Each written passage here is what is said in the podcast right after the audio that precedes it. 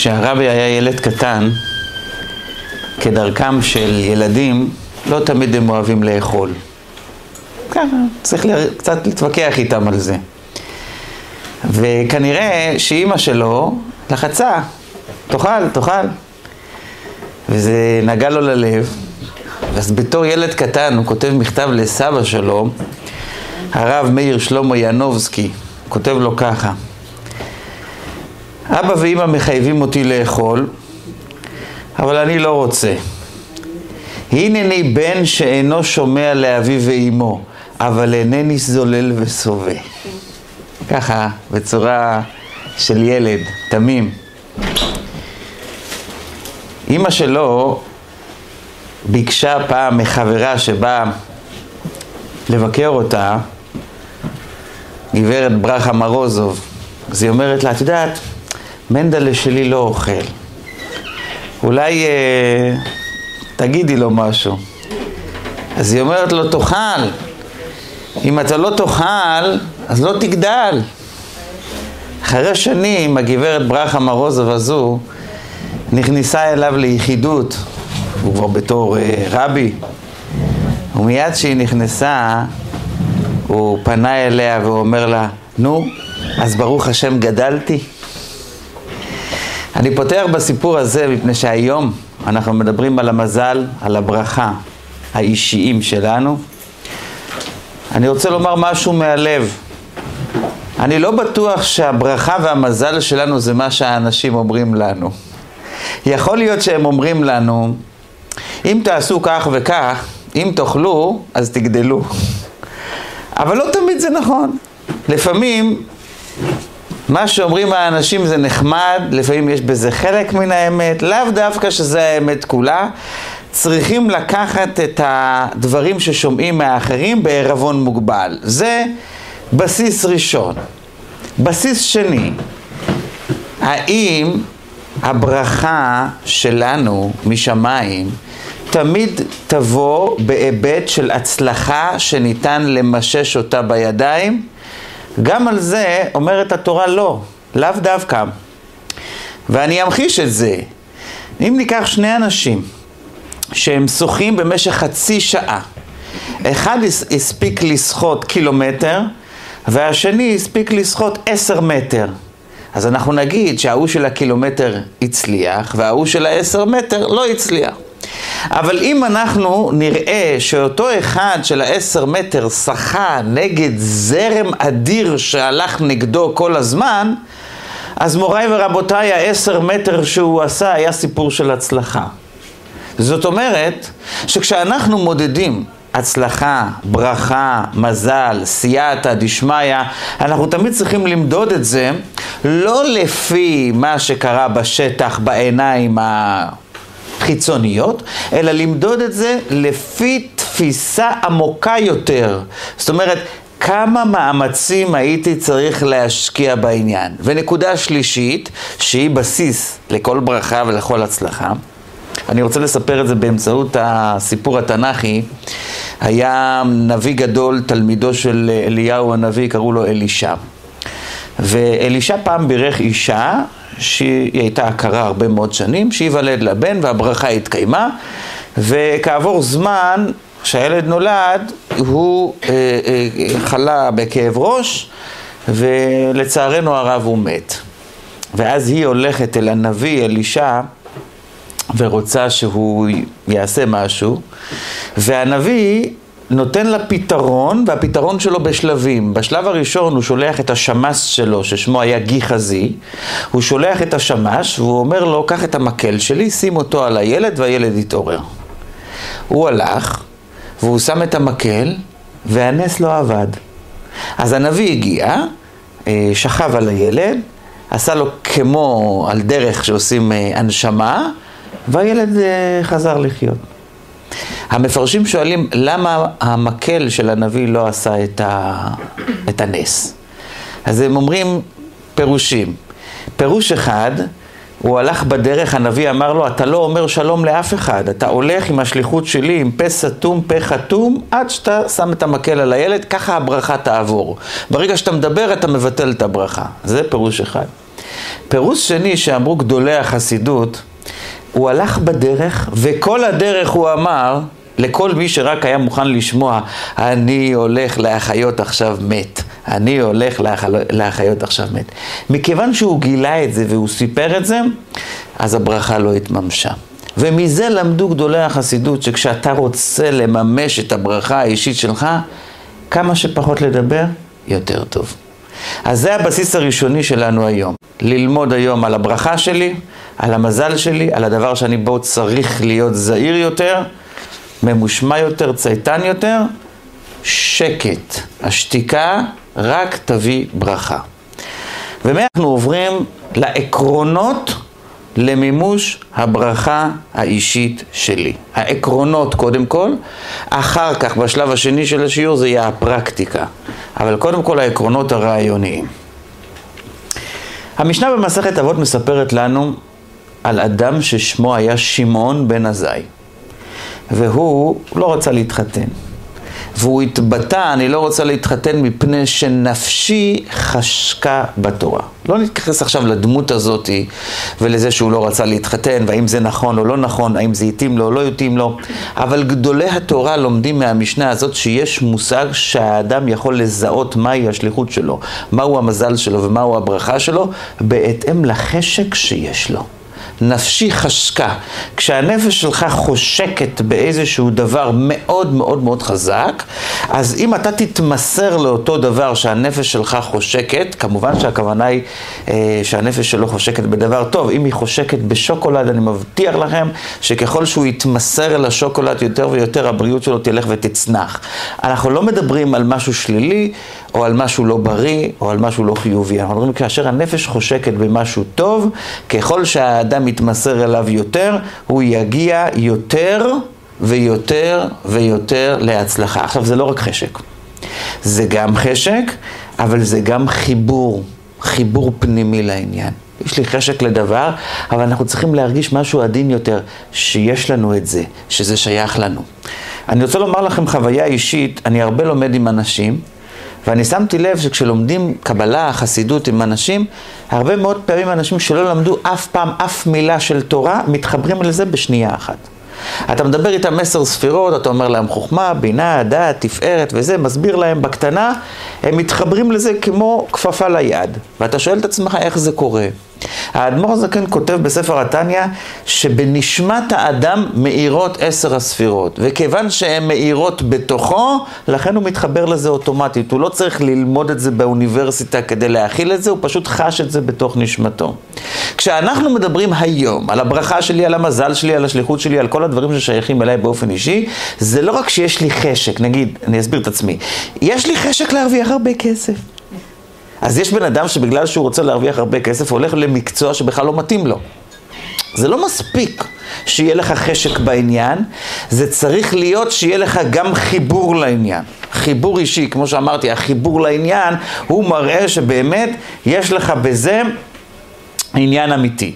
אבל, גם חיבור לעניין, האנשים לפעמים מתבלבלים, אני רוצה לפתור את הבעיה הזאת אחת ולתמיד. חיבור, לפעמים אני מרגיש חיבור ולפעמים אני לא מרגיש חיבור. לפעמים יום אחד יותר, יום אחד פחות. יש מצבי רוח, יש עליות, יש ירידות. זה בסדר, או שזה אומר שהחיבור שלי הוא לא חיבור כי הוא לא כל הזמן יום-יום, שעה-שעה? המגיד ממזרית שאומר הפוך. דבר שהוא באמת מחובר אלינו, הוא אמיתי מחובר אלינו, אז יש לו עליות וירידות. זה לא שכל הזמן זה באותו מינון, זה לא שזה בכל הזמן זה באותה עוצמה, ובלשונו של המגיד ממזרית, תענוג תמידי אינו תענוג. ברגע שזה דבר שהוא באמת מענג אותנו, באמת אה, מחובר אלינו, באמת יש לנו חשק, אבל חשק לא שטחי חיצוני, אז יהיה לו לפעמים יותר, יהיה לו לפעמים פחות. יהיה לו עליות, יהיה לו ירידות, הוא לא יהיה כל הזמן סטטי והוא כל הזמן יהיה קבוע. מה בעצם מסתתר מאחורי החשק שעליו אנחנו מדברים היום? מה מסתתר כאן? אז שימו לב, הנשמות של כולנו הן נשמות שהיו פה פעם. זה נקרא נשמות שהיו בגלגול. אנחנו לא ירדנו לעולם רק בגלגול אחד, אנחנו כמה וכמה. עכשיו, בכל גלגול עשינו משהו.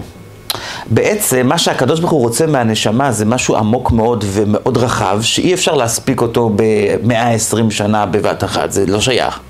אז לכן זה בא בשלבים, זה בתחנות.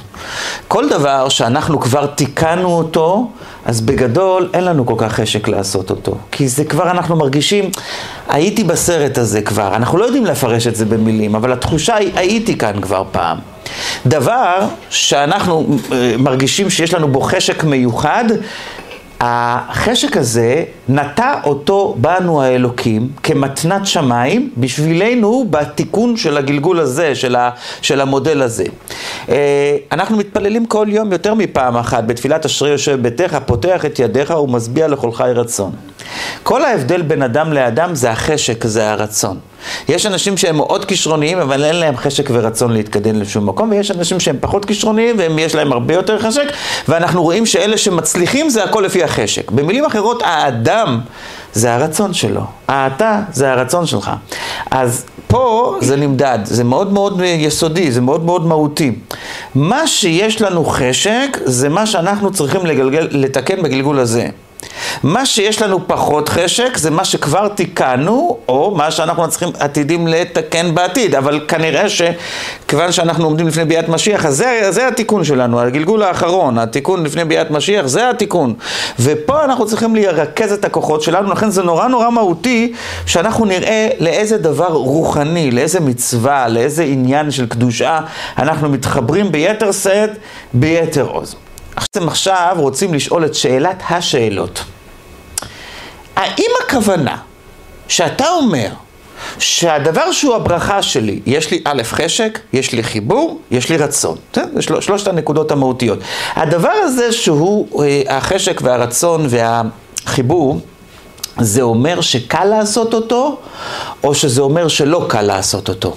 הרבי עונה לנו על השאלה הזאת מאוד מאוד ישיר, באחד מהמאמרים שלו הוא אומר, תדעו, הדבר ששייך לכם, והדבר שהוא התיקון שלכם, והדבר שהוא הברכה שלכם, והדבר שהוא השליחות שלכם, לא קל לעשות אותו. במילים אחרות, לא באנו פה לבית מלון. אבל יהיה לכם חשק אליו, אבל יהיה לכם חיבור אליו, אבל יהיה לכם רצון אליו. אבל זה לא הפירוש הוא שעל זרי הדפנה אנחנו נשב והדברים יתגלגלו ככה מאליו וממילא. לא.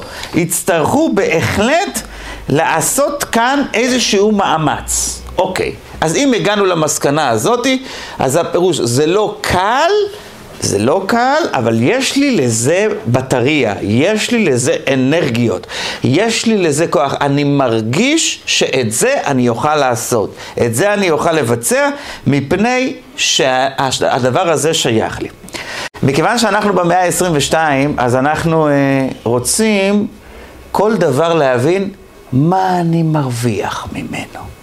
מה התועלת? אתה לא יכול לבוא לבן אדם ולהגיד לו, תשמע, יש לך חשק, יש לך רצון, יש לך חיבור, אבל זה קשה, לך לעבודה. מותק, מה זה ייתן לי? לאן אני נוסע? לאן, מה אני מרוויח? אז יש שתי נקודות שהחסידות אומרת, שאם אנחנו נצעד פה, אנחנו קנינו את עולמנו כפשוטו. הנקודה האחת, באותו הדבר שיש לנו חשק, ויש לנו רצון, ויש לנו חיבור, שהוא בעצם הברכה שלנו, והוא גם לא קל, אבל אם אנחנו בכל זאת נשקיע את המאמצים הנדרשים, התורה מבטיחה לנו שבאמצעות הדבר הזה ייפתח לנו צינור של כל ההצלחות, של כל הדברים. אתם זוכרים את הסיפור של שלמה המלך? הוא עומד לפני הקדוש ברוך הוא, והקדוש ברוך הוא אומר לו, מה אתה רוצה? הוא אומר לו, אני רוצה רק חוכמה. אמר לו הקדוש ברוך הוא, אתה תקבל גם חוכמה וגם עשירות וגם וגם וגם. כשאתה יודע לגעת בנקודה שלך, בברכה שלך, ביסוד שלך, זה רק הפתיח. זה לא הפירוש שתקבל רק לחם עם חלבה. אתה תקבל הרבה יותר מזה. תקבל את כל מה שאתה צריך ביתר שאת, ביתר עוז. אבל בבקשה, רק תיגע בנקודה ואל תתבלבל, זה היסוד. אז דבר ראשון, הרווחנו. מה אנחנו מרוויחים כשאנחנו עושים את מה שחשק, רצון וחיבור? אנחנו מרוויחים שיפתחו לנו המון שערים. כי אנחנו נתאמץ בנקודה ששייכת לנו. זאת אומרת, לא רק תרוויחו משהו קטן, אלא תרוויחו משהו גדול, ויותר מזה אומרת החסידות, יש מה שנקרא נשמה מאירה, ויש נשמה כבויה. הנשמה של האדם המאירה זה האדם שנגע בשליחות שלו, נגע במזל שלו, נגע בברכה שלו, והוא הולך עליה והוא יתחבר עליה ביתר שאת, ביתר עוז. זאת אומרת, זה לא רק שיפתחו לנו צינורות ככה בעולם הזה הגשמי שאנחנו נצליח, אלא זה יותר מזה, זה הרבה יותר מזה, זה עוצמתי יותר. הנשמה מאירה, אם אתם רוצים שאני אמחיש את זה, זה תחושה אינטואיטיבית חזקה, ברחוב אומרים את זה אינטואיציה חייתית. אבל זה הרבה מעבר לאינטואיציה חייתית, זה, זה משהו חזק מאוד, שאנחנו פשוט, כל דבר ששייך לנו אנחנו מרגישים ככה כמו בום, להידבק אליו, וכל דבר שלא שייך לנו בבום אנחנו מתרחקים ממנו, ופשוט עם אפס ליקויים. זה נקרא נשמה מהירה. אז אומרים לנו, אם עשיתם את השליחות שלכם, אתם מקבלים בונוס. והבונוס, שכל מה שאתם צריכים לעשות, אז אתם עושים אותו, ואתם חווים אותו, ואתם הולכים עליו, וזה ממש רץ, זה רץ כמו שצריך, בצורה הכי הכי מפתיעה, ובצורה הכי חלקה, ובצורה הכי חיוביות שיכולה להיות. כל דבר טוב יש גם את הצד השלילי, אז חשוב לי להבהיר הבהרה שהיא ממש נחוצה. לפעמים יש לנו חיבורים לדברים שליליים. בוא נאמר, דברים שאנחנו יודעים, נגיד שהם הורסים את הבריאות, כמו שהזכרתי קודם, מאכלים שהורסים את הבריאות, אה, פעולות שהורסות את הבריאות, הורסות את הנפש, גורמות לדיכאון, גורמות אה, הוצאת אנרגיה מיותרת, גורמות כעסים, כל דברים שליליים. אבל אנחנו מרגישים שאנחנו נופלים בהם כל הזמן. זה מין סוג של אה, שריטה או של עבירה בלשון הדתית, שאנחנו כל הזמן כמו גלגל נופלים בה. החסידות אומרת, תקשיבו טוב לעצמכם. כשאתם רואים דבר שחוזר על עצמו, כשם שיש לאדם את מקור הברכה שלו, סליחה, יש גם את מקור הקללה.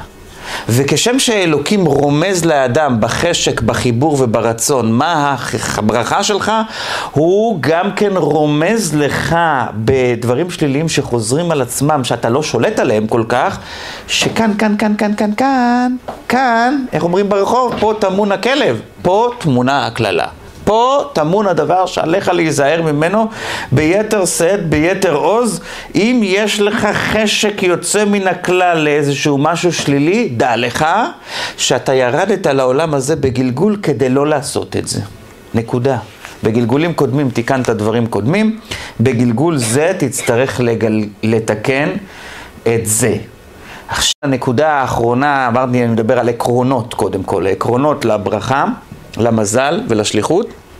כאשר אה, אה, האדם נמצא בחיים, אני רוצה לספר לכם שיש מושג של נשמה טועה. טועה לא בטית, אלא בתף. כמו שאומר דוד המלך בסוף תהילים פרק קי"ט, טעיתי כשה עובד, בקש עבדיך כמצוותיך לא שכחתי. טעיתי, טעיתי בדרך. יש אנשים שלוקחים בטעות את השליחות שלא שייכת להם. ואת הברכה שלא שייכת להם, ואת החשק שלא שייך להם, והם נכנסים לרכב הזה ומנסים לנסוע, משום מה הרכב נשאר תקוע, והם לוחצים על הגז והרחוב מתמלא בעשן, אבל מטר וסנטימטר אחד הם לא יתקדמו בחיים שלהם. וגם זה הקבלה מזהירה. תקשיב טוב. תקשיבו טוב לעצמכם, תקשיבו טוב לקול של עצמכם. האם זה מה שאתם, או מה שהדבקתם על עצמכם כתוצאה מזה שהוא או היא או הם עשו? תחפשו את האותנטיות שלכם, תחפשו את המקוריות שלכם, ותחפשו את עצמכם. אל תחפשו אף אחד אחר. בשביל זה צריכים להיות עם הרבה אמת, עם הרבה מודעות עצמית, אבל זה הדרך להצלחה. אחרי שדיברנו על העקרונות החשובים האלה לברכה, למזל ולשליחות, אנחנו עכשיו יוצאים לקטע המעשי של הדברים, אוקיי, הבנו, השתכנענו, יש פה שליחות, יש פה רצון, נחפש אותו בתוך נבחי הנפש, איך עושים את זה? הרי הנפש היא רחבה מאוד. איך אנחנו יורדים נכנסים לתוך, ופה אני חייב לומר לכם שאנחנו נשתמש בהרבה כלים שאמר לנו דוד המלך, הרבה כלים שאמר לנו הבעל שם טוב, משום שהבעל שם טוב היה המורה הגדול לאנשים שמחפשים את הברכה שלהם, את המזל שלהם, הוא היה הראשון שסלל את הדרך הזאת בתוך עולמה של חסידות.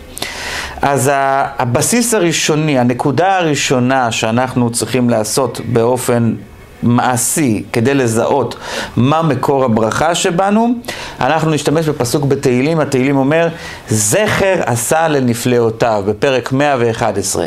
זכר עשה לנפלאותיו. אתם רוצים פלא בחיים, נכון? אתם רוצים נפלאות, אתם רוצים ברכות, אתם רוצים ניסים, אתם רוצים ישועות, נכון? אוקיי, זכר עשה לנפלאותיו. הבעל שם טוב לוקח את המילה זכר, אומר, תראו, בעברית, כל מילה שהיא כתובה, היא לא כתובה עם ניקוד, אז אתה... אתה יכול לפרש אותה אה, בכמה אופנים. זכר, אתה יכול לנקד אותו גם כן זכר. זכר, זה הפירוש הוא מש, השפעה, השפעה. אומר לך הבעל שם טוב, על פי דוד המלך נהיים זמירות ישראל, הברכה שלכם, המזל שלכם, השליחות שלכם נמצאים באותה הנקודה שבה אתם שמחים, רוצים, מעוניינים, יכולים להשפיע. באותה הנקודה שאתם מוכנים גם כן לתת, לא רק לקבל, באותה הנקודה, שם טמון, שם כמוס היסוד הראשון של ההצלחה של החיים. זכר עשה לנפלאותיו. תהיו בבחינת משפיע, בחינת זכר, ויהיו לכם נפלאות בחיים. זה אחד ועוד אחד, זה מביא את זה. הבסיס הוא הנקודה של ההשפעה. עכשיו, את נקודת ההשפעה שלנו.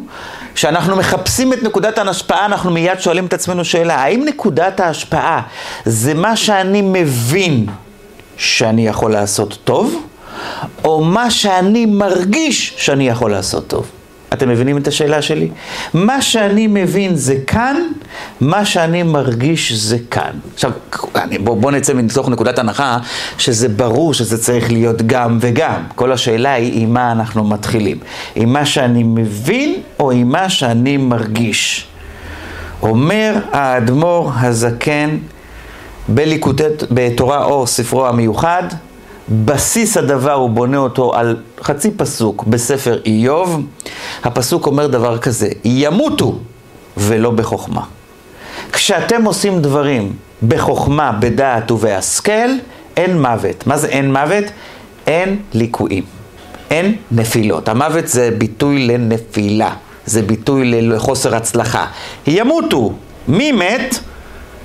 מי שלא היה בחוכמה, ימותו ולא בחוכמה. בספירת החוכמה אין נפילות. איפה הנפילות? איפה המוות נמצא? איפה הכישלונות נמצאים? הם נמצאים במידות, ביסודות שבאים מהלב. הקבלה קוראת לשבע המידות, היא קוראת להם בשם כפולות.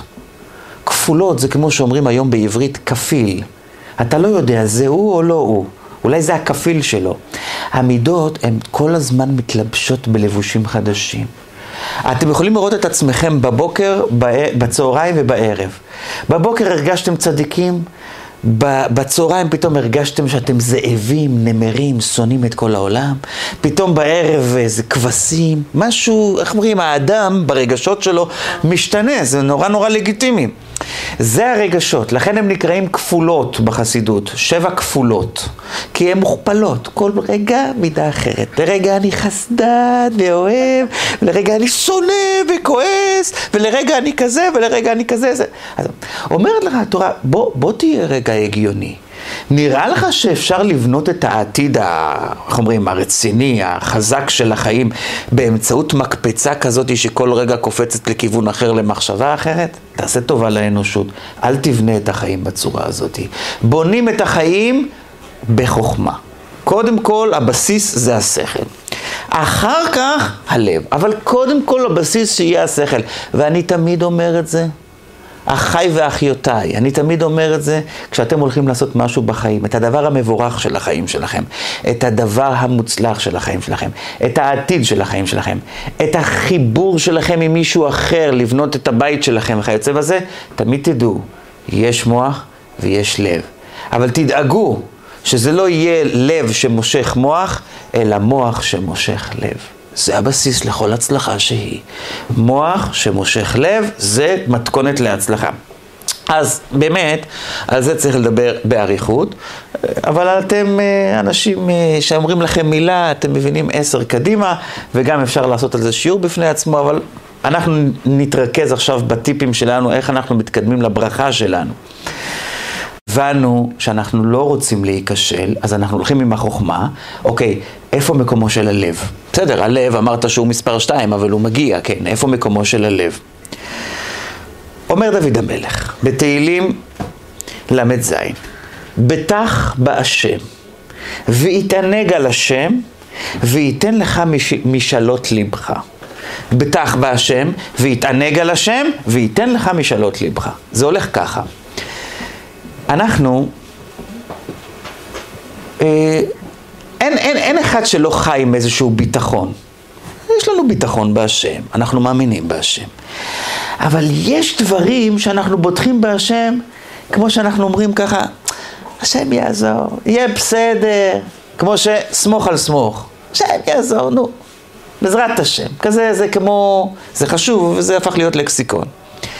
אבל יש דברים שאנחנו מתענגים לשמוח על השם. זאת אומרת, אנחנו מרגישים כל כך בטוח, כזה חום עופף אותנו, כזו שלווה, כזה ביטחון, זה מאה אחוז של הצלחה, זה בעצם ברור. זאת אומרת, זה לא רק שאתה בוטח, אלא אתה מתענג לבטוח, אומרת לך התורה, באותו הדבר שאתה מרגיש את תחושת החמימות והשלווה הזאתי, שם מובטח לך ההצלחה, מובטחת לך ההצלחה, שם. אז אתם שואלים אותי, מההתחלה זה צריך להיות שכל, אחר כך רגש, אבל אני מכוונן, הרגש זה דבר נורא רחב. איזה רגש? הרגש צריך להיות רגש כזה שהוא אפוף בעונג, בביטחון.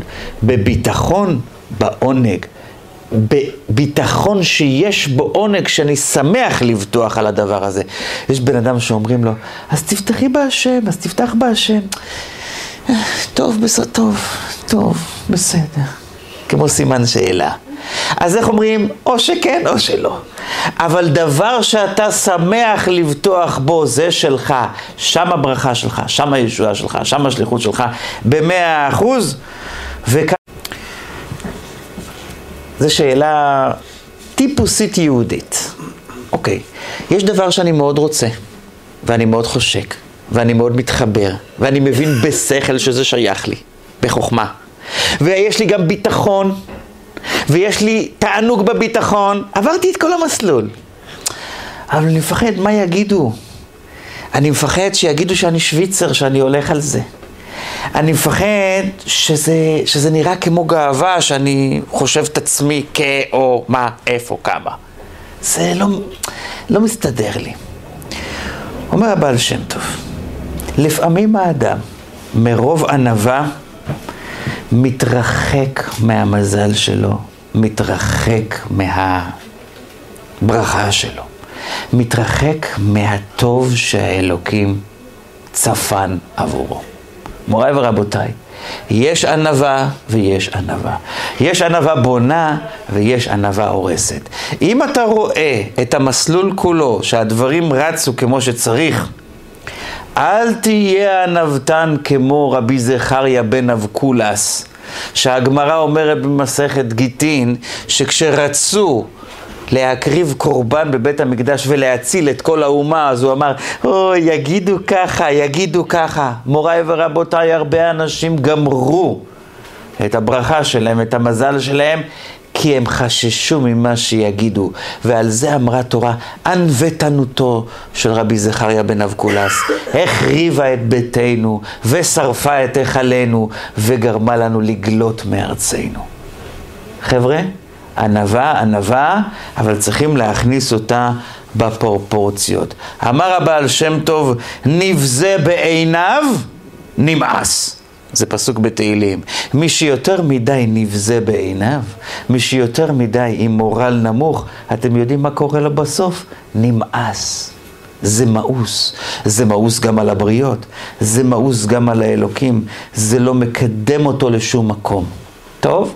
הענווה היהודית לא נרגעה, והיא אומרת, אתה יודע מה, ענווה, לא ענווה. אני מרגיש שיש לי פניות אישיות, פניות, אתם יודעים מה זה פניות? אני לא עושה את זה באמת, אה? אינטרסים. אינטרסים, אינטרסים. זה, אני לא עושה את זה באמת כי צריך לעשות, אני עושה את זה בגלל שאני רוצה כבוד, אני רוצה שואו, אני רוצה שופוני, אני רוצה זה, אני רוצה זה, זה לא באמת. גם כאן מנחה אותנו הבעל, שנו, הבעל שם טוב בדבר מאוד מעניין. הבעל שם טוב אומר שלפעמים האדם צריך להבין ששום דבר בעולם, שום דבר טוב בעולם לא זז בלא פניות. אבא ואימא מגדלים את הילדים שלהם. אין להם איזושהי מחשבה, אנחנו נתמוך בהם, הם יתמכו בנו בימי זקנה. אין להם איזושהי מחשבה של גם אני ארוויח מהעסק הזה. יש להם. כל דבר שבן אדם עושה, מעורב בו איזשהו דבר שהוא גם כן אגו. אומר את זה דוד המלך בתהילים, חישבתי דרכיי, עשיתי חשבון נפש לכל המעשים שלי, ואשיבה רגליי אל עדותיך. התברר לי שיש דברים שאני עושה אותם עם הרגליים, זאת אומרת עם החלק התחתון שבי, עם החלק של האגו שבי, זה לא לשם שמיים. אומר הבעל שם טוב, אוי ואבוי לבן אדם שיעשה רק לשם שמיים. אתם יודעים מה יקרה איתו בסוף? הוא לא יעשה כלום.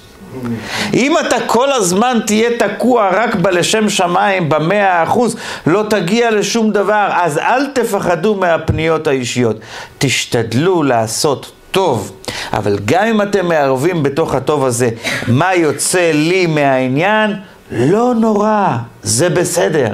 ואמר את זה פעם אחד מגדולי גדולי המקובלים, רבי אברהם אבולעפיה, אמר לזה רמז יפהפה. יש לנו את השם המיוחד של הקדוש ברוך הוא, י' ואחר כך A, ואחר כך ו', ואחר כך A, ארבע אותיות. אז הוא אומר, שימו לב, זה ראשי תיבות, יצר הטוב ויצר הרע.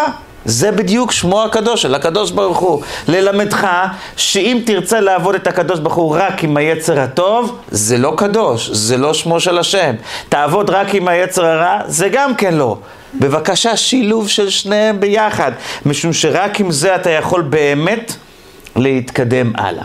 דתיים. יש גם חרדות. חרדות של פרפקציוניזם, חרדות של שלמות אה, מפחידה, ועל זה גם כן הבעל שם טוב הקדוש מתייחס. והוא אומר, אל ירבה האדם בדקדוקים. בדקדוקים יתרים בכל דבר שהוא עושה. כשאתה יותר מדי שגוע בדקדוקים, שזה יהיה בסדר, שזה יהיה בסדר, שזה יהיה בסדר, אתה מאבד את הטעם הטוב. תארו לעצמכם כלה בחתונה שלה, עם השמלה, עם הזר בידיים, עם הכל, והיא כל הזמן, איך אני נראית, איך אני נראית, איך אני נראית. תפסיקי, תרקדי, תשמחי, זה יום השמחה שלך, די. אני לא יכול לשכוח את אותו חתן שעושה לי, כשאני בא לסדר לו את הקידושין, אז הוא עושה לי, אה, איפה הצלם? take it now, שיצלם עכשיו. מה? אתה עכשיו מתחתן, תעזוב את הצלם, הוא יעשה את עבודתו, תהיה, מה, מה, מה אתה עושה עכשיו? אתה הולך לסגור עסקת חייך, אתה צריך לעשות את זה ברצינות, אתה צריך להיות שקוע במה שאתה עושה. כשאנחנו שקועים בדקדוקי העניות, אנחנו לא מתקדמים לשום מקום. לא רק שאנחנו לא מתקדמים, אנחנו רק נופלים. עכשיו, לא לעשות כך, ולא לעשות כך, ולא דקדוקי העניות, ולא, ולא, ולא, ולא. אז אולי תגיד לי מה כן? איך אתה מגיע לנקודה שהיא השלמות שלך, השלמות הפנימית, הש, השילוב הזה, השילוב המוצלח בין הדברים, בין היצר הטוב, בין היצר הרע, איך אתה יוצר את השילוב המוצלח הזה, שהוא השיא של הברכה, השיא של הזרימה, השיא של, ה, של, של, של, של, של, של הזוהר, של הנשמה, איך אנחנו מגיעים אל זה? אז החסידות, האדמו"ר הזקן אומר לזה משל יפהפה. הוא אומר, יש שירים שהם שירים מתוקים, נקרא לזה ככה.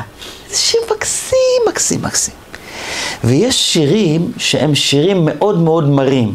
הם גם כן מקסימים, תלוי מה מצב הרוח שלנו. אם אנחנו במצב של שמחה או במצב של עצב. אבל יש שירים שהם בטעם מתוק, רוחני כמובן, ויש שירים שהם בטעם מר.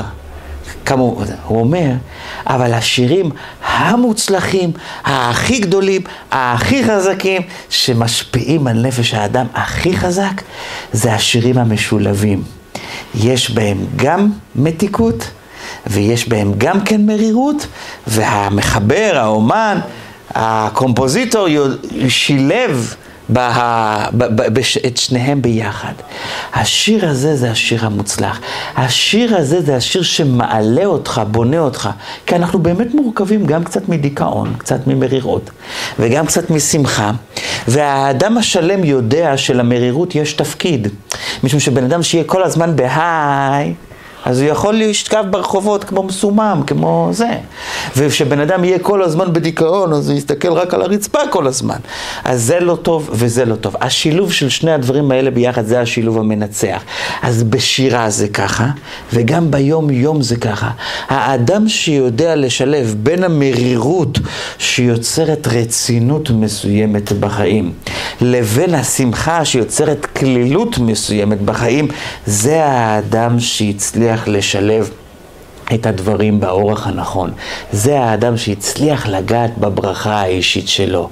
הברכה האישית, אם כן, היא לא רק מר והיא לא רק מתוק.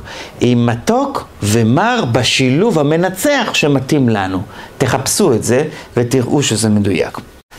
בסדר. אנחנו רוצים להגיע לברכה שלנו, ויש לנו גם כן מסלול, ואני אסכם אותו בסוף כדי שלא נשכח, אבל תשמע, יש אנשים קנאים מסביב. יש מפריעים. זה לא רץ, זה לא זורם. יש כאלה שמפריעים לנו בדרך. אנחנו כבר הגענו לברכה שלנו, הגענו לרצון שלנו, הגענו לשליחות שלנו, הגענו למה שאנחנו אוהבים, בחרנו, הלכנו עם השכל, בטחנו, התענגנו עם הרגש, הכל בסדר. אבל החבר'ה תוקעים אותנו. הקנאים, ימותו הקנאים. מה אנחנו עושים עכשיו?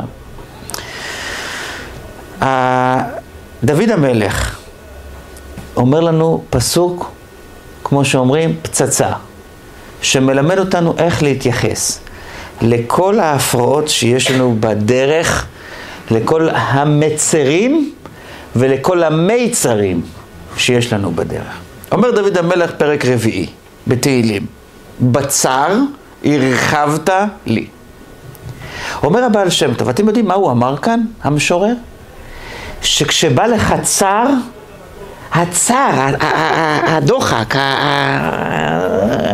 הקושי, הוא בא להרחיב לך משהו. הצער בא לסמן לך במה אתה צריך להשקיע ובמה אתה צריך להתמקד. וברגע שאתה זיהית את הצער בצורה הזאת, זה יתחיל להיפתח. זה יתחיל להתרחב. כשאתם רואים אנשים שהם מיצרים לכם, אתם רואים אנשים שהם צרים לכם, אז אתם אל תחשבו לרגע, במבט האישי, איך אומרים, יימח שמם וזכרם, מפריעים לי בחיים. חס וחלילה. זה לא העניין, זה לא המטרה. הוא בסך הכל שליח מאת ההשגחה העליונה לסמן לכם לאן להתקדם הלאה. ברגע שאתם הבנתם את זה, אתם תתחילו להתרחב. אתם תבינו במה אתם צריכים להתמקד, במה אתם צריכים להשקיע ובמה לא. בחב"ד, קונטרס כזה שנקרא מענה לשון, אומרים אותו על קברות צדיקים, זו תפילה מיוחדת. שמה יש בקשה יוצאת מן הכלל, שאנחנו כולנו מרגישים אותה, גם אם לא אמרנו אף פעם את התפילה הזאת בפה. ואל יסיחו בי בני אדם. שלא ידברו עליי כולם. ממה אנשים מפחדים הכי חזק היום? שיעשו להם שיימינג. כולם עליהם, כולם מדברים עליהם, כולם מרכלים עליהם, הורסים בני אדם בצורה כזאת, ואל יסיחו בי בני אדם. הרבה פעמים, כאשר אנחנו נוסעים לכיוון הברכה שלנו, לכיוון הישועה שלנו, לכיוון השליחות שלנו, האנשים שדיברתי עליהם קודם, זה הקנאים האלה שאמרנו שהם ימותו, אז הקנאים האלה, שהם המיצרים, שאמרנו שהם המרחיבים, הם מדברים עלינו, וזה קשה לנו. מציק לנו, מוציא אותנו מן הכלים שמדברים עלינו, עושה, עושה לנו חוסר שלווה וחוסר שקט. איך אנחנו מתמודדים נפשית עם אלה שמרכלים עלינו? איך, מה אנחנו עושים? גם לזה נתן הבעל שם טוב פתרון שטמון בספר התהילים. יש פסוק בתהילים שאומר, מה רב טובך אשר צפנת ליראיך. איזה טוב אלוקים, שאתה צפנת לאלה שיראים ממך. מוריי ורבותיי, יש טוב גלוי שכולנו יודעים שהוא טוב, ויש טוב צפון, טוב מוצפן, טוב לא גלוי, טוב נסתר. הטוב הנסתר הזה, זה שהרבה מאוד פעמים הקדוש ברוך הוא יוצר לאדם דברים שהם נראים כמיצרים, אבל הם בעצם ברכה גדולה לאותו אדם, ישועה גדולה לאותו אדם. מה למשל? מגלה לנו הבעל שם טוב סוד. כאשר אתם מאוד מוצלחים, כאשר אתם מאוד הולכים ועולים, יש מישהו למעלה בשמיים שזה מפריע לו. ולמישהו הזה קוראים היצר הרע. והיצר הרע מקנא בנו. וכשהוא מקנא בנו, זה ממש ממש ממש לא משתלם. מה עושה הקדוש ברוך הוא? גורם שבני אדם יתחילו לדבר עלינו. אה, זה המסטול הזה? אה, זה המטומטם הזה? אה, זה הדפוק הזה? ועוד כל מיני דברים שהישראלים חזקים בהם. אז מוציאים לך את כל החשק, מוציאים, היצר הרע, יש משהו שהוא לא כל כך יודעים, הוא פרסומאי. היצר הרע באמת שייך לשנות ה-2022, הוא באמת, הוא פרסומאי. הוא פרסומאי, משום שפרסומת זה גם כן נוטריקון, זה מחלקים את המילה לשתיים, זה פרי סמ"ם, השם של מלאך המוות. הפרסומת זה, זה משהו של, של, של, של, של השטן. הוא השטן, הוא מלאך המוות, הוא הפרסומת. עכשיו, כשהשטן רואה מישהו מפורסם, אז מה שהוא עושה, הוא פשוט uh, מתחיל להתעלל בו. למה? משום שהוא רואה רק מפורסמים. אז הוא מתעלל בהם, מציק להם בחיים האישיים שלהם וזה וזה. אבל ברגע שהוא שומע שכל הרשת מדברת עליהם, אז אומר, אז הוא דפוק, מה אני משקיע בו? הוא עוזב אותו. אומר הבעל שם טוב, באותו הזמן האדם ניצל. זה היה טריק מאת האלוקים. מה רב טובך אשר צפנת ליראיך, הקדוש ברוך הוא עשה, הצפין לך איזשהו טוב נעלם ונסתר, שאתה כאילו חושב שזה משהו שלילי, אבל זה בכלל לא משהו שלילי, זה משהו שנורא בונה אותך. משום שזה יגרום שאתה תוכל להתקדם ותוכל להתעלות. אז פעם הבאה, כשמרכלים עליכם, תזכרו את תורת הבעל שם טוב, שבסך הכל הורידו ממכם עכשיו איזה שהם דינים, איזה שהם דברים שליליים, ולכן אתם יכולים להיות רגועים, הכל בסדר. עכשיו, אם זה היחס שלנו לאנשים אחרים, בכל אופן, אנחנו רוצים לשאול שאלה פשוטה. האם יש מצב שהדרך לברכה שלנו והדרך למזל שלנו ולשליחות שלנו עוברת על ידי זה שאנחנו נדרוך על אנשים אחרים. שנדחוף אנשים אחרים עם, עם הרפקנות. אנחנו עכשיו בפרשת ויחי ואנחנו עוברים לספר שמות ועם ישראל במצרים ומשה רבנו וכל הסיפור. משה רבנו בתור בן של פרעה יוצא לראות בסבלות בני ישראל והוא רואה מצרי מכה יהודי. והוא רואה שכל העם היהודי עומד ושותק וזה מפריע לו. אתם לא רואים את הגוי הזה מרביץ לאח שלכם? תקומו עליו, תרימו אותו. מה זה השתיקה הזאת? מה זה החוסר אכפתיות הזה? זה הפריע למשה רבינו. אבל הוא הסתפק. האם זה בא כתוצאה מזה שהם פחדו מן המצרים ולכן הם שתקו? או שפשוט יש להם אפתיות אחד לשני, חוסר אהבת ישראל? למחרת הוא יוצא והוא רואה שני יהודים רבים. והוא אומר לרשע, למה תכה רעך? ואז הוא אומר לו, מי שמך? שר ושופט עלינו. ואז משה אומר, אכן הודע הדבר. מה שאתמול הסתפקתי, עכשיו אני כבר יש לי תשובה. הסתפקתי אתמול, למה העם הזה סובל כל כך? הסתפקתי אתמול, האם יש להם בעיה באהבת ישראל? התברר לי שכן. פה זה טמון. מוריי ורבותיי, אין אדם נוגע במה ששמור לחברו. לא יכול להיות שמישהו לקח או יכול לגעת במשהו ששייך לכם. אין שום צורך לדרוך על אף אחד. אין שום צורך ללכת במרפקים נגד אף אחד. מה ששייך לכם, היה שלכם, ויישאר שלכם, ואף אחד לא ייגע בו. ואם מישהו נגע בו, מהר מאוד הוא יכווה והוא יזרוק את זה מן הידיים, כי זה לא שייך לו. אין לכם מה לפחד. אין צורך להיות רשע כדי להצליח פה בעולם הזה. נקודה. אפשר בהחלט להגיע לברכה שלך בלי לקחת לאף אחד כלום ובלי לדרוך על אף אחד. לא צריך להיות רשע כדי להצליח. עכשיו, הנקודה הנוספת. אבל היה אחד רשע שניסה לקחת לנו את מה ששייך לנו. והוא היה עקשן. ובסוף האלוקים, כמו שאמרת, העיף אותו מהמפה. ואנחנו כל כך שמחים על ישועתך, השם. איך הפלת אותו? האם מתאים לשמוח או לא? זה הדין, אני יודע שאני נוגע בנקודות עדינות. האם עכשיו, ברוך השם, עמדנו בכל המשימות, אנחנו לא דחפנו אותו, אלוקים דחף אותו. אבל עכשיו אפשר למחוא כפיים? אפשר, בנפול אויביך אל תשמח. מוריי ורבותיי, יש לנו בתורה ארבע פעמים שמשה רבינו נתעלמה ממנו הלכה, הוא לא זכר את ההלכה, פעמיים מתוכם, מיד כאשר נתעלמה ממנו ההלכה, הוא פנה לקדוש ברוך הוא ושאל מה עושים, ופעמיים שניות הוא לא מיהר לעשות את זה. בואו נספר לכם. הפעם הראשונה זה היה פסח שני. שאלו אותו, אנחנו טמאים, לא יכלנו להקריב קורבן פסח, יש לנו איזשהו אה, פתרון? אומר להם. אומר להם משה רבנו, עמדו ואשמע מה יצווה השם לכם. מיד אני שואל את הקדוש ברוך הוא, הנה הוא על הקו, אני שואל אותו מיד.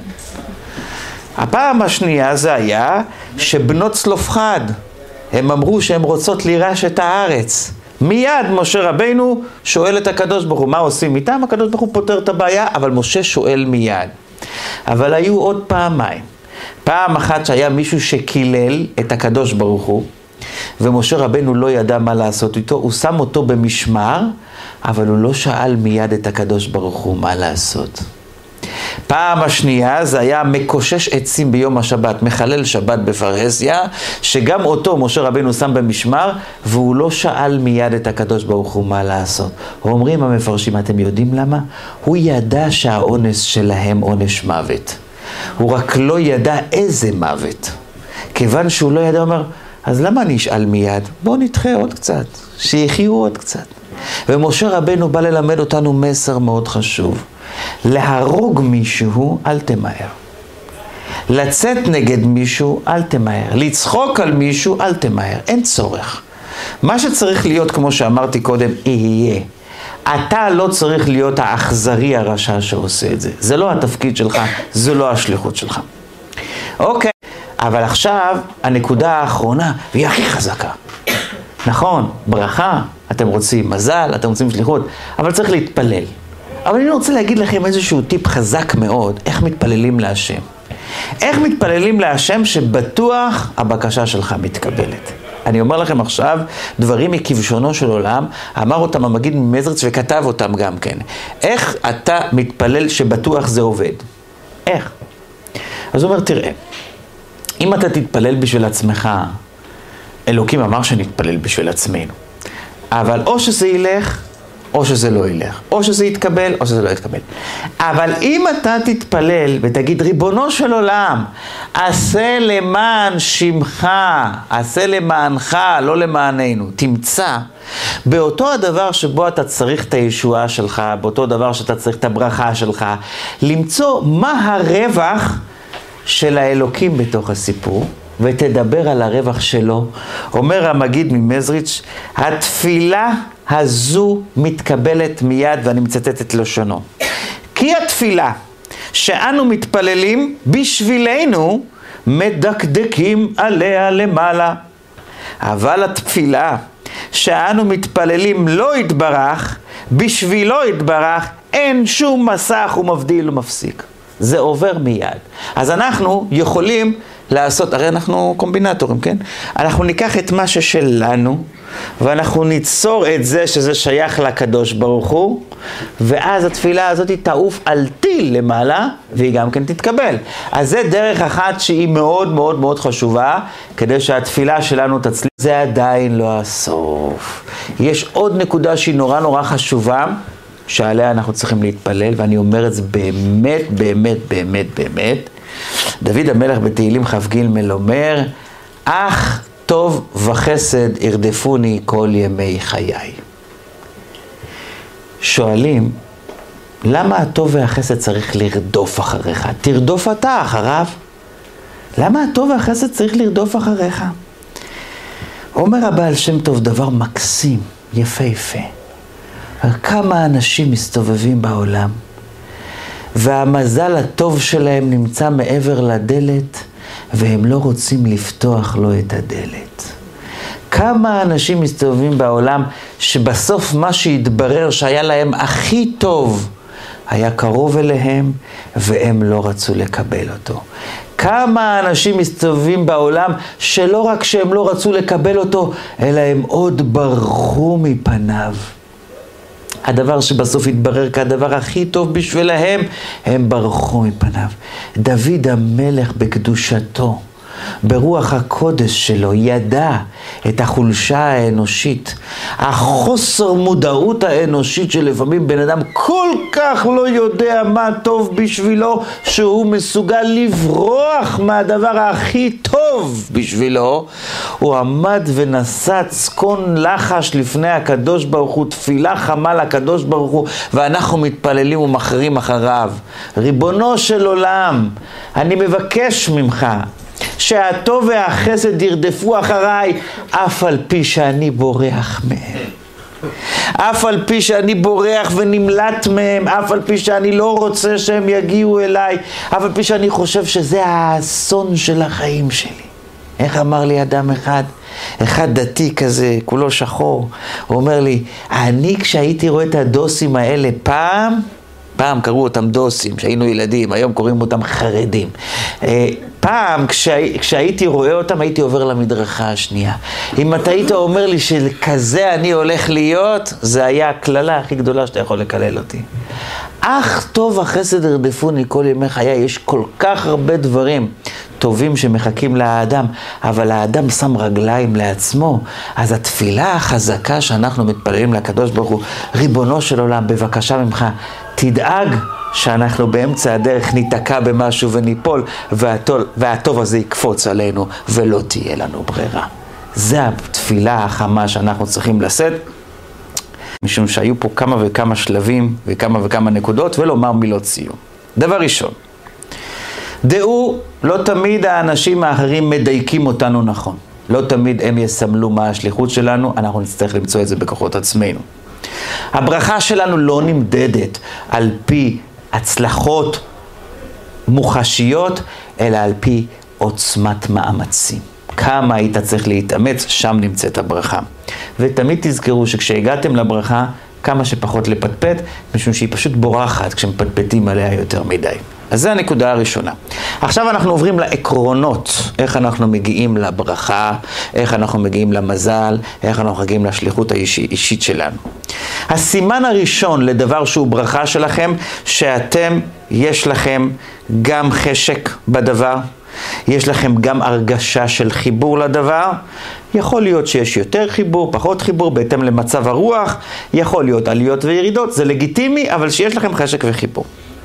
הדבר שאליו אנחנו מתחברים, זה מלמד אותנו על התיקון שאנחנו צריכים לעשות בגלגול הזה. דבר שאנחנו נמשכים פחות, זה דבר שכבר תיקנו אותו בגלגולים קודמים. לא כל דבר שיש אליו חשק קל להגיע אליו, אבל יהיה לך אה, את העוצמות, את האנרגיות, את הדלק של הרצון להגיע אליו, וזו ההגדרה המדויקת לנקודת הברכה שלך. אנחנו כשאנחנו מוצאים את הברכה האישית שלנו, נדע שכל ההצלחות יעברו דרכה. אז כדאי שאנחנו נתמסר אליה בכל לב. ההצלחה, או המזל, או הברכה האישיים שלנו, הם יאירו את הנשמה שלנו כולה, שאנחנו נוכל גם לראות כמין ידיעת עתידות, מה נכון לנו ומה לא נכון לנו. ממה אנחנו נצטרך לברוח? כשיש משהו שלילי, שיש לנו יותר מדי חשק אליו, סימן שירדנו הפעם הזאתי כדי לתקן, זה לא שייך לנו, מזה נצטרך לברוח. ותמיד נזכור לא להשקיע בדבר שהוא לא שייך לנו. ברכה מיותרת, אנרגיה מיותרת, אנחנו לא נקבל מה שלא שייך. כעת נעבור להדרכה מעשית. תחפשו את נקודת הזכר, נקודת המשפיע שבנשמותיכם. שם נמצאת הברכה שלכם. הנקודה של הברכה קשורה קודם כל לשכל, אחר כך לרגש, ללב, ובתוך הרגש, הרגש של הביטחון והרגש של התענוג בתוך הביטחון. הנקודת, הנקודה של הברכה זה שכשהגעת אליה, אל תשחק ענווה. זה שלך, לך על זה עד הסוף. אל תפחד מפניות אישיות. תמשיך הלאה. גם פניות אישיות זה דרך שאתה צריך לעבור אותה. אין שלמות, אין בלי פניות אישיות. צריך לשתף גם את היצר הרע בתוך העבודה, לא רק יצר הטוב, גם את החשק של הנפש הבהמית, ולא לדקדק דקדוקי עניות בירידה לפרטים שמעייפים אותנו ומוציאים לנו את החשק מעצמנו ומהעבודה עצמה. והעבודה באופן של ועשה טוב, זה היכולת שלנו למזג את המר ואת המתוק של החיים בשילוב מנצח שמתאים לאישיות שלנו. עכשיו, תוך כדי העבודה יש לנו הפרעות מהזולת, איך אנחנו מתמודדים עם ההפרעות האלה. המיצרים צריכים לזכור שהם באו להרחיב לנו, לא להצר לנו. אסור לנו להשפיל אותם, אין צורך, הם באו לעשות משהו טוב. אף אחד לא יכול לקחת את הברכה שלנו, אז אנחנו לא צריכים לריב עם אף אחד. ואנחנו לא צריכים לרמוס אף אחד בדרך לברכה, וגם כן לא לשמוח בנפילתו של אף אחד, אפילו שהוא באמת נפל בצדק וביושר. והתפילה, הנקודה האחרונה, אנחנו נצטרך להיערך לתפילה על הברכה. בשילוב עם התועלת, מה יוצא לקדוש ברוך הוא מה, מהבקשה שלנו. ואז זה עובר חלק. והדבר האחרון זה שנתפלל להשם שהמזל שלנו תמיד ירדוף אחרינו, ולעולם לעולם לא נצליח להתחמק ממנו. זה הדבר הכי מבורך שיכול להיות, ואני רוצה כמה... היו 33 קוראים שקראו מכרה אה, בצ'ילה, ונפל עליהם המכרה. ובמשך 69 יום הם היו בפנים. פלא איך הם שרדו, אבל הצליחו להוציא אותם. אתה יושב ואתה חושב, בן אדם קורא באדמה, רוצה להוציא פחם, רוצה להוציא עפרות זהב, כל מה שקוראים. בסך הכל בשביל מה הוא עשה את זה? הוא רוצה לגלות את הטבע שהצפין הקדוש ברוך הוא בעולמו. למה זה עלול להיות הקבר שלו? למה זה צריך ליפול עליו? מדוע עשה האלוקים ככה? יש לומר שהקדוש ברוך הוא רצה ללמד אותנו מסר חשוב מאוד. כשאתם יוצאים לעולם ואתם מחפשים את האפרות זהב שלכם, אתם מחפשים את האבנים הטובות שלכם, ולפעמים אתם צריכים לחפור ולחפור עד שאתם מגיעים. אם אתם חושבים שזה שלכם, אם אתם חושבים שזה אתם, אם אתם חושבים שזה הישות שלכם, זה עלול לקבור אתכם. אבל אם אתם יודעים שזה הקדוש ברוך הוא, זה עולם שלו, זה עפר שלו, זה יהלומים שלו, רק כשהוא שולח אותי לטפל בהם כדי לעשות את עולמו יפה יותר, אז אתם יכולים להיות בטוחים שאתם תצליחו. כשאתם מגיעים לנקודה שסוף סוף הגעתי לברכה שלי, הגעתי לישועה שלי. באנגלית, כשרוצים לומר על מישהו שהוא התאהב, אז התרגום של המילה זה הוא נפל באהבה. נפל באהבה. אני רוצה לומר שכל כל, כל אהבה שאתה אוהב את מה ששייך לך, את מה שבאמת הברכה שלך, את מה שבאמת השליחות שלך, זה דורש ממך נפילה. ואתם יודעים למה? משום שאנחנו בני אדם שאנחנו רוצים הכל, בכל, מכל, לבלוע את כל העולם. באה התורה ואומרת, בבקשה ממך תיפול באהבה. כשזיהית את מה ששייך לך, תיפול שם בבקשה. תיכנס לשם, כנס לתוך העניין, ואז אתה תגלה שיש לך הכל. אבל אם אתה נכנסת ולא נכנסת, אתה מתמסר לברכה שלך ולא מתמסר עד. עד הסוף. לא התאהבת עד הסוף, לא נפלת לתוך האהבה עד הסוף. איך הישראלים אומרים שהם רוצים להגיד על מישהו שהם מאוד אוהבים אותו? אני מת עליך. מת פירושו, אני מוכן לוותר על עצמי, על האגו שלי, על האני שלי, בשבילך. כשאתם זיהיתם מהי הברכה שלכם, כשאתם זיהיתם מהי ההצלחה שלכם, כשאתם זיהיתם מהי השליחות שלכם, תמותו עליה. תמותו עליה מרוב האהבה, ואז אתם תראו שהיא מחזירה לכם כפל כפליים של חיים טובים ומאושרים. תודה רבה.